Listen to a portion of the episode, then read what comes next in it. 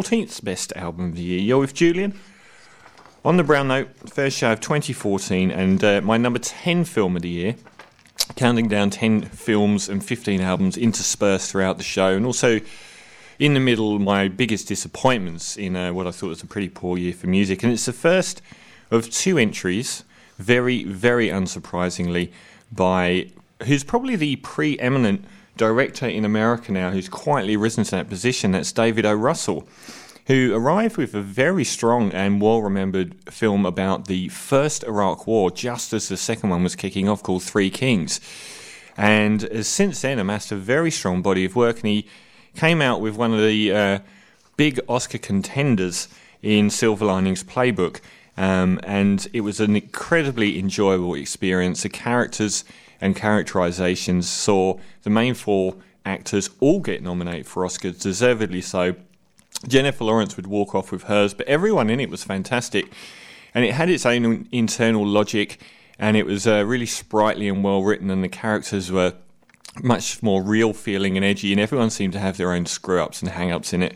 And it was a tremendously enjoyable film, an unexpected virtual rom com, um, and it ended up. Uh, making his name, and, and he's done even more with his second film, which is uh, going to come up later, as it's actually a film that's topped a lot of of year lists. But Silver Linings Playbook very early in the year, great film, and a clip, and it's going now. One of the probably the most uh, exciting and competent regular casts. He's used him in two movies now. Now, Silver Linings Playbook, my number 10 best film of the year. And um, there's sort of split in two camps between the ones that were released for the Oscars last year and the ones that were released for the impending Oscars in uh, February, I think.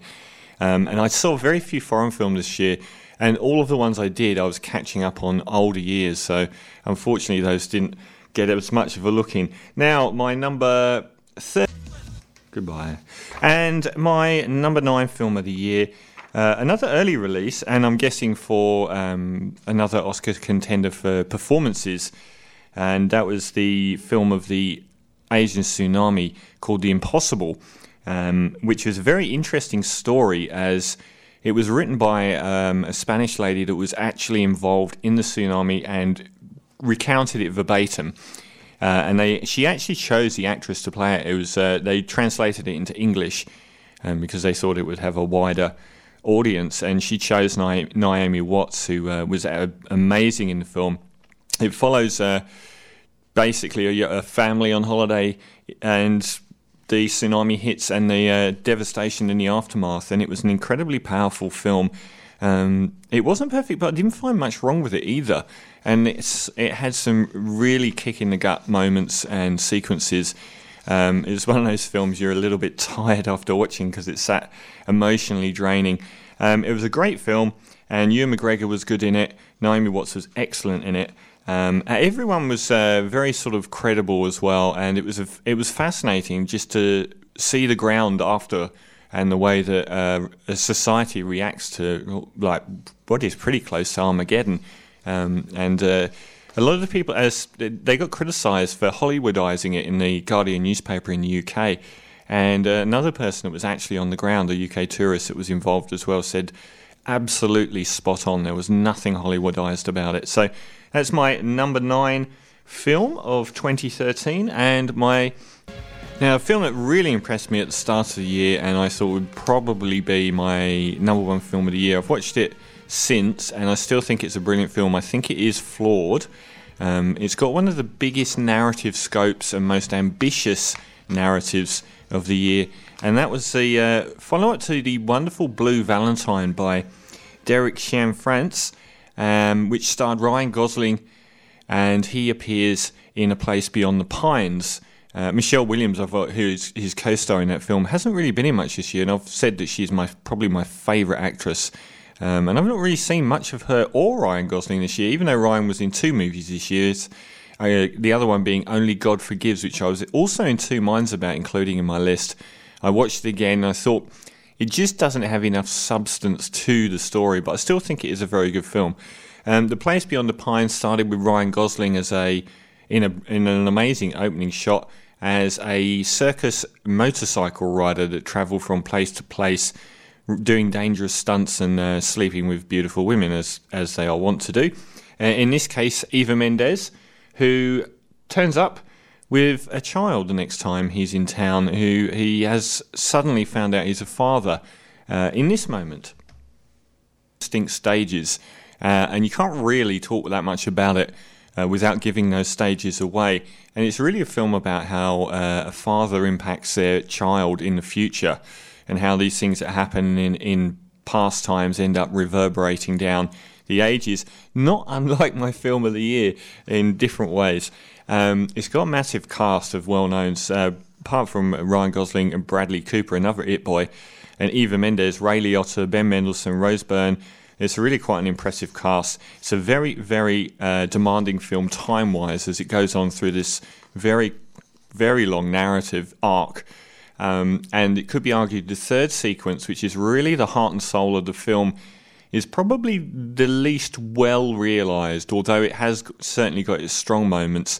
I think that's because viewer fatigue is fit, sitting in by that point. point, and the first two sequences, um, the first two, well, sections of the movie sort of run together very, very well, whereas the third is necessarily a bit jarring when compared. Um, it could have, if it was perfect, it would have definitely been probably be my movie of the year or my second best movie of the year anyway. But as it stands, Beyond the Pine, the place Beyond the Pines, directed by Derek Cianfrance, and with a great uh, soundtrack by Mike Patton, formerly of Faith No More as well. And it did reasonable business for such an arty and difficult film at the box office.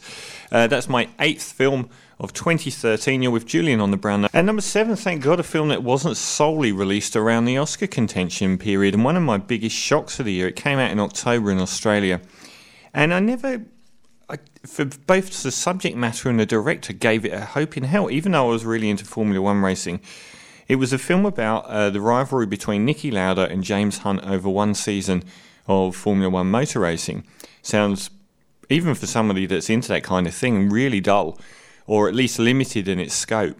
And also the fact that it was directed by one of my worst directors, Ron Howard, who I think takes everything that's bad about Spielberg and only makes out. I saw A Beautiful Mind again recently, another film of his, like Apollo 13, that I convinced myself was good when I first saw it and now watch cringing. In fact, I did turn it off because I was cringing that much. Um, he's very saccharine, and very sentimental, and suddenly he appears with this, which is like nothing he's directed. He definitely has opened a new chapter, I hope. Um, it's a fresher, more dynamic film than he's ever been a part of. There's nothing cloying or sentimental about it, and there's only a few sentences here and there that are even um, Hollywoodized. It concerns um, a very dapper, very good looking British racing driver called James Hunt and he's played by Chris Hemsworth, who's proven that he can inject into these good-looking hunk roles way more personality than someone like, say, Sam Worthington can, uh, as he's been exceptionally good as Thor, um, making him a much more human, funny, and likable character. And James Hunt was incredibly well loved. He was a total playboy. He was frequently drunk and stoned when he was racing, as he admitted later. Um, and he died very young. He died 45 years old um, by which time he'd become a very celebrated British TV personality. Um, he had a rakish charm. He was like every every embodiment of uh, of uh, a charming upper class cad, um, and people loved him for it. And Niki Lauda was this cold, calculating machine terminator, um, and they had this incredible season. And it's uh, one of the most exciting seasons of any sport I could think of given the way it panned out and the dramas that happened, but also the personalities involved. Niki Lauda said, um, even though they were such incredible rivals back then, that uh, James Hunt was one of the only people he respected in the sport. James Hunt represented the I'm a natural talent, and Niki Lauda represented I'm a scientist. Um, but they had this incredible. Niki Lauda had won the season before. Um, it's incredibly well shot. The racing is fantastic. It's not that over CGI racing. It's got this real authentic high speed feel of it. Um, and even though Chris Hemsworth is great in it, the film belongs to Daniel Bruhl, um, who should get an Oscar nod as absolutely superb as Niki Lauda as this incredibly difficult guy. I could best describe him as Mark Zuckerberg from the uh, Facebook movie. Um, the supporting cast are fine, but it's really a movie that is solely concerned with those. And I kind of wonder how lead actors get chosen to be the lead actor these days because, as with um, Django Unchained, a film that didn't make my list, um, the supporting actor seems to be the lead actor to me, and Daniel Bruhl seems to have much more of the narrative, and he also has the biggest events happen to him, and the most famous of those was um, the terrible car accident he has in the middle of the one of the races towards the close of the season, which caused terrible burns and almost took his life. Um, which is he still wears the scars of with uh, very very damaged uh, features.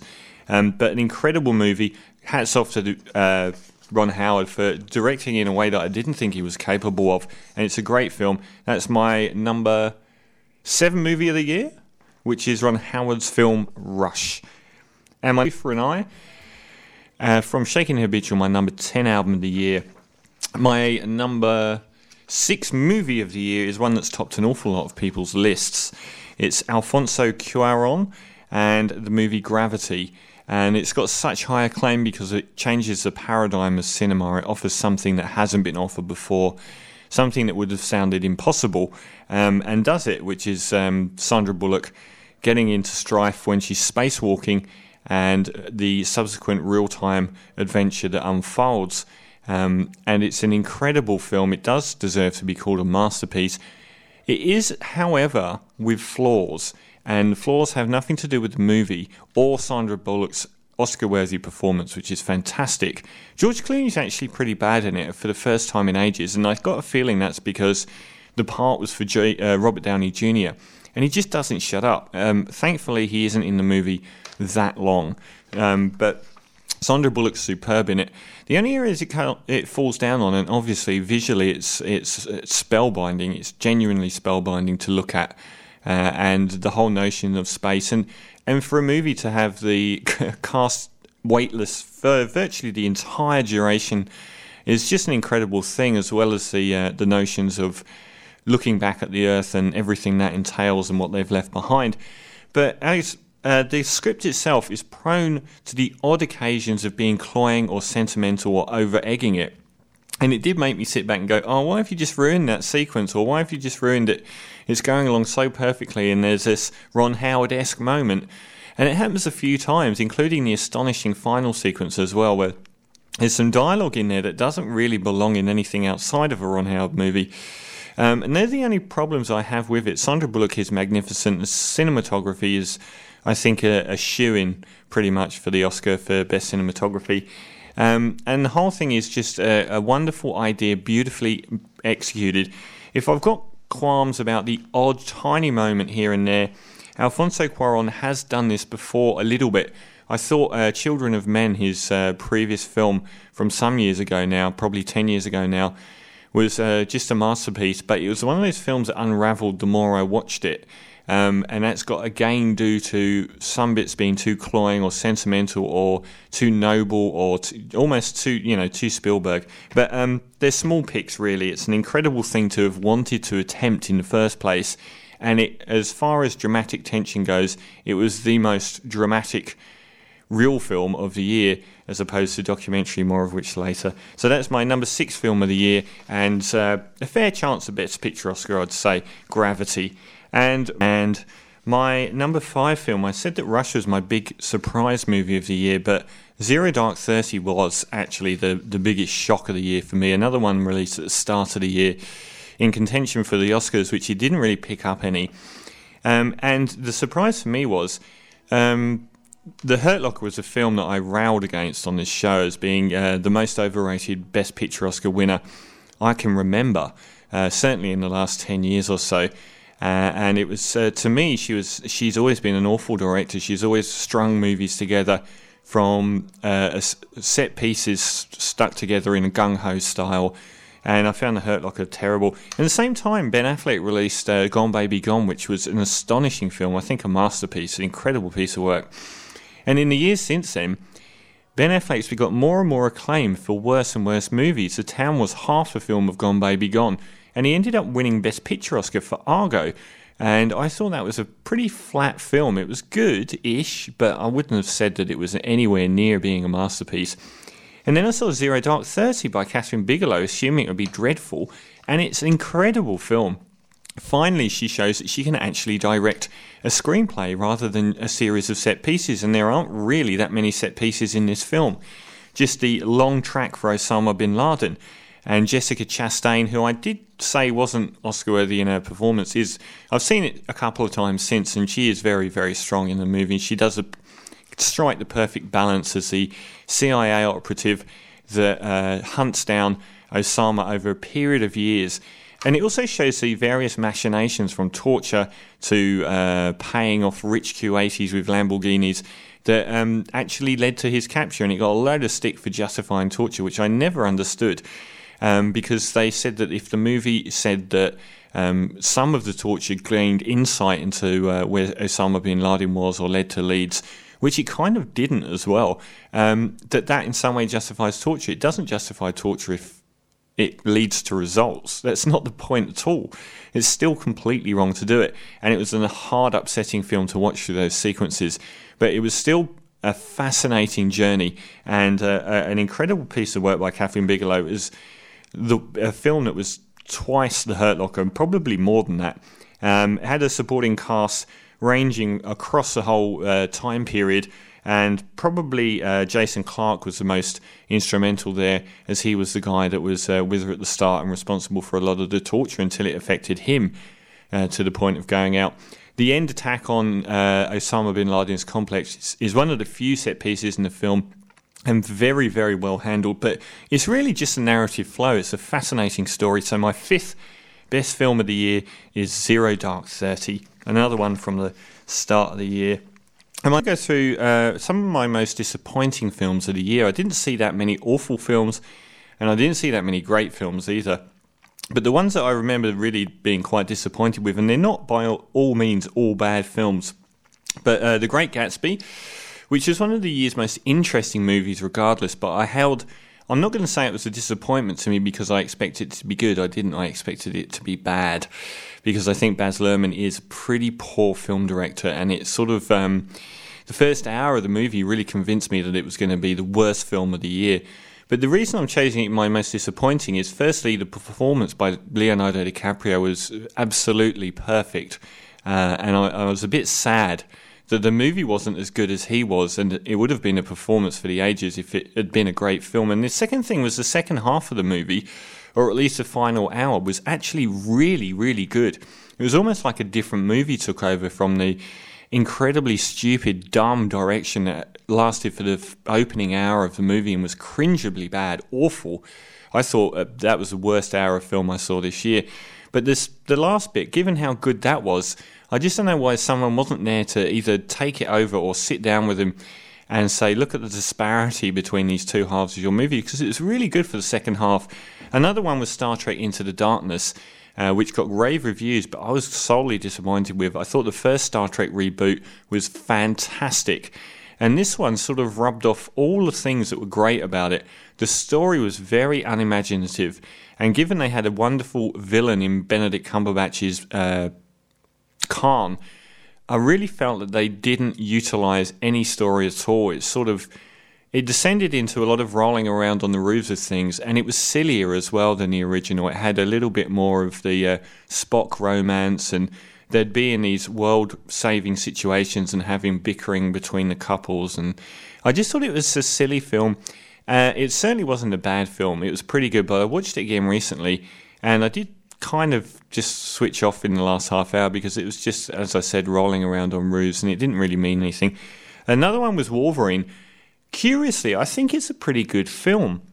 The thing that I was disappointed about is there's a whole mythology that goes along with these films, and this seems solely to be about one family.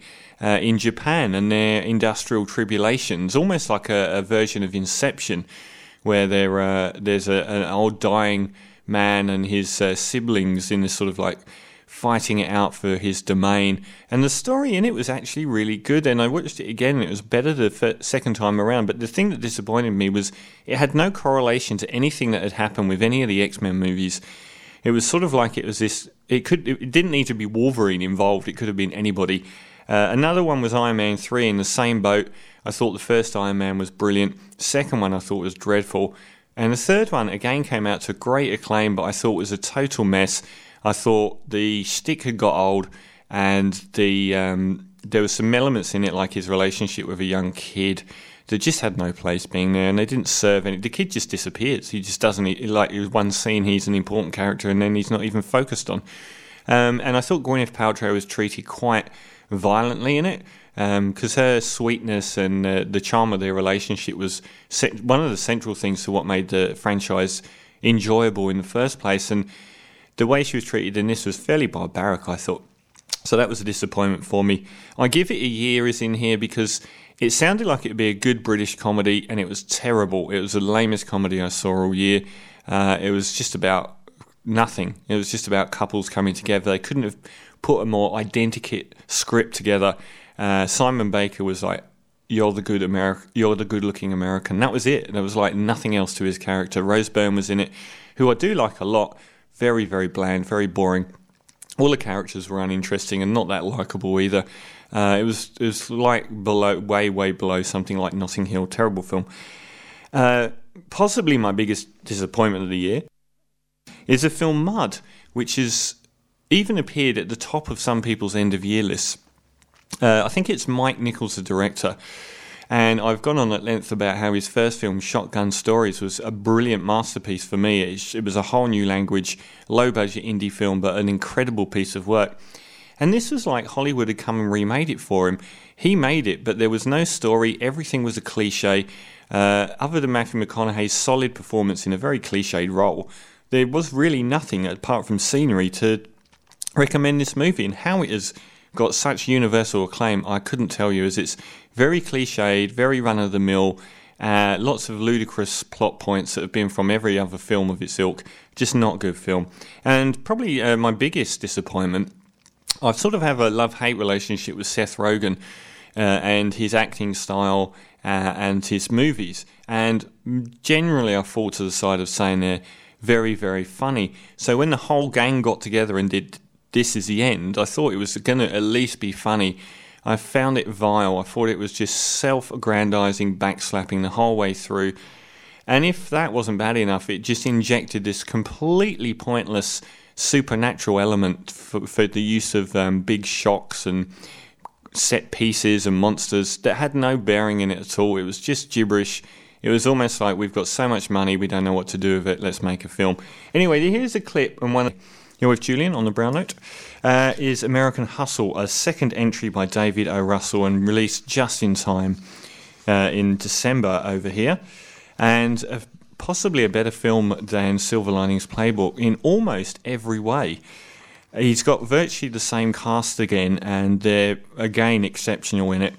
Uh, he's got Bradley Cooper turning up again. Jennifer Lawrence could be a shoe in for uh, Best Supporting Actress Oscar, which would be amazing to win two years in a trot for the same director.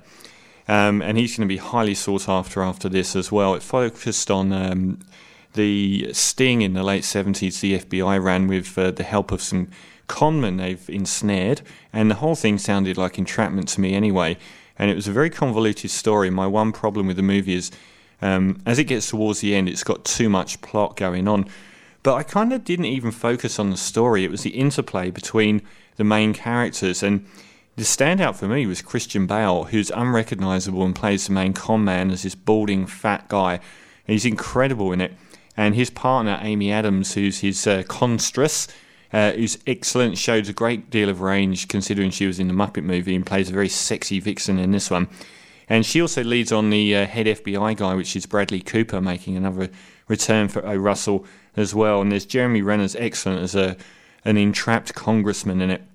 It's just a brilliant all round movie. If it's got too much plot, everything that happens during the course of the plot, the acting and the interplay between the characters as Amy Adams plays off Bradley Cooper and Christian Bale against each other and uh, and leads them both to believe that she's on their side and it's all self evident what's going on, but it's still very, very convincing. Um, it's very fast and dazzling, and it's funny, and the script's great, and the performances are excellent. And it's a hugely enjoyable in the way something like Goodfellas. It feels like a real pop culture movie, which is uh, done at great pace and, and with great verve and style. So it's my fourth film of the year, and a front runner for Best Picture Oscar as well, American Hustle. My number six album of the year. Uh You're with Julian on the Brown Note, and my second favourite film of 2013 was is probably the purest film in the list as far as filmmaking goes. It's a Danish movie directed by Thomas Vinterberg and starring almost uh, this year's Viggo Mortensen, which is uh, Mads Mikkelsen, a wonderful actor. Um, and he's just got that same sort of uh, presence, and it's, it's, very calm yet very intense at the same time that Mortensen's got. And it was the story of a recently separated schoolteacher returning to his small town in Denmark and taking up a role in a school. Uh, so he can be sort of geographically close to his 15 uh, year old son and sort of involved in their lives. Um, and he forms a relationship at school with his pupils that's very, very strong and very natural. And his best friend's daughter is one of the very young children he teaches, sort of like five, between five and seven year old children. And she's a lost soul, and she actually takes his kindness the wrong way uh, and basically tries to kiss him. And then she's basically uh, gets very embarrassed and upset about what's happened and is press ganged by adults into saying that he sexually assaulted her. And the case really does parallel what happened to a, a New Zealand guy, which um, basically these kids in school were all convinced that they all told the adults that all these things have been going on. There were sex dungeons, even though the guy only had like this one room house. Apparently, he had this dungeon underneath it and everything. And this guy was pilloried and spent years in prison. And virtually everyone that accused him, now they've got to um, adult ages, has said that nothing ever happened. And uh, Viggo Mortensen is then subject to a, a Salem witch hunt as all his close friends from childhood who are now adults with their own families gradually turn on him. And it's an infuriating film to watch, even though it's very calm and it's got that Danish coolness to it. It does really wind you up the way that he is treated throughout this movie, which is awful by everyone. Virtually no one will stand by him, and it's a it's a beautiful examination of the whole notion of uh, there's no smoke without fire, because of course there is. There is sometimes absolutely nothing going on despite the accusation, and it, it shows how an accusation of child abuse on its own, whether it's disproved or not, can be enough to permanently taint someone with. Uh, Mads Mikkelsen de- deservedly picked up Best Actor at the Cannes Film Festival earlier in the year, and it's done very well internationally for a foreign language film. Uh, it's a great piece of movie making on any level. It's subtle and it's powerful and it's clever and it's very, very realistic feeling uh, for this small village as well. So, my second favourite film of the year is The Hunt, starring Mads Mikkelsen and directed by Thomas Vin. And I'll just go through my top 10 movies. Number 10, Silver Linings Playbook. 9, The Impossible. 8, The Place Beyond the Pines. 7, The Grand Prix film Rush. Space movie Gravity at 6. Zero Dark 30 on the hunt for Osama bin Laden at 5. Second entry for David O. Russell with American Hustle at 4. The Imposter at 3. A doco. And the Danish film The Hunt that we just heard at number 2. And my number one out, uh, film of the year is uh, one that no one else has picked and also that virtually everyone that's seen doesn't like. Um, I thought it was a masterpiece. I thought it was a deeply flawed film, um, a very flawed film in a lot of ways, but then it also reached higher than anything I've seen in a long time, probably higher than anything I saw since something like The Tree of Life or Melancholia. It's just, it, it changed for me the landscape of cinema, uh, and it's Cloud Atlas. Uh, which is directed by the Wachowski well, siblings, as uh, one of them is now a lady, uh, Lana Wachowski, who also turned up in the number 15 album of the year on the uh, burials uh, as uh, her speech was used at the United Nations. Um, so Lana Wachowski, Tom Tykwer, and Andy Wachowski. Uh, it was a, a conversion of a book just as ambitious as Life of Pi was, which was set in a number of time periods. I think six different time periods going back to slavery times and uh, the things that it did that really blew me away one was using the same cast in every sequence, which really affected the notions of uh, history repeating itself, of people changing, because you could see the actors were the same actors, but they were different roles and different characterizations. And they got paid out on for some of the makeup not being as good as sometimes the excellent makeup in other sequences. Um, but really, I, the thing for me was the way it was edited together. Um, which was a very strong story, which is a notion of how actions that are brave and that fight tyranny can roll down the years and affect things that happen much later, uh, and the way that people can be inspired centuries later by some small act that someone's done. And that was the overriding theme of the film. And instead of giving you like half an hour of one era, half an hour of another, towards the end of the film, all of these six sequences were rolling together as one sequence. And often they would flit effortlessly between them. In the course of a second or so, you'd be in three different time periods of the movie. A slight downer for me was I thought the Tom Tykwer directed sequences, which were uh, the slavery era and the early part of the uh, 20th century and then the uh, 1970s, were the three strongest. And the futuristic periods were the three were the two weakest, and they were the Wachowskis. Um, and then there's this hilarious Jim Broadbent sequence, and I thought he was the actor of the film. It also starred uh, Tom Hanks, Halle Berry, uh, and a number of other Jim Sturgess, Hugo Weaving, quite a big cast, including some uh, heavyweight Korean actresses that appeared uh, throughout the film as well. And it goes all the way to the future, where one of them's an actual uh, the Korean actress. I can't remember which one of the two it is. Is um, a self-made a robot basically, but she's a human that's created in a lab just to work in the fast food industry and ends up being a focal point for revolution in the future based on things that happen years and years earlier. Um, and it's I just found it to be something that I will watch again and again, despite its ludicrous runtime and the vastness of scope. I just thought it was a masterpiece, and I think it's a film that will grow in stature as the years progress. Um, the acting went from brilliant to hammy, uh, and some of the sequences worked out better than others. I thought Tom Hanks's last bit in the future was probably the weakest and the um, Cloud Atlas was the song or the uh, con- concert, uh, concert written by one of the characters in an earlier sequence that goes on to inspire someone that finds it in a record store. And the music itself, which was two hours of original classical music, deserved its own place. So, a clip by way of the score from Cloud Atlas, my number one movie of the year, and I am a sucker for these. It's almost Terrence Malick like vast movies of great ambition that maybe are a little too long. I didn't think this was too long. I thought it held it together very, very well. It was never boring and it added something to the language of cinema to me. So that's my number one film of 2013, which is this Cloud Atlas.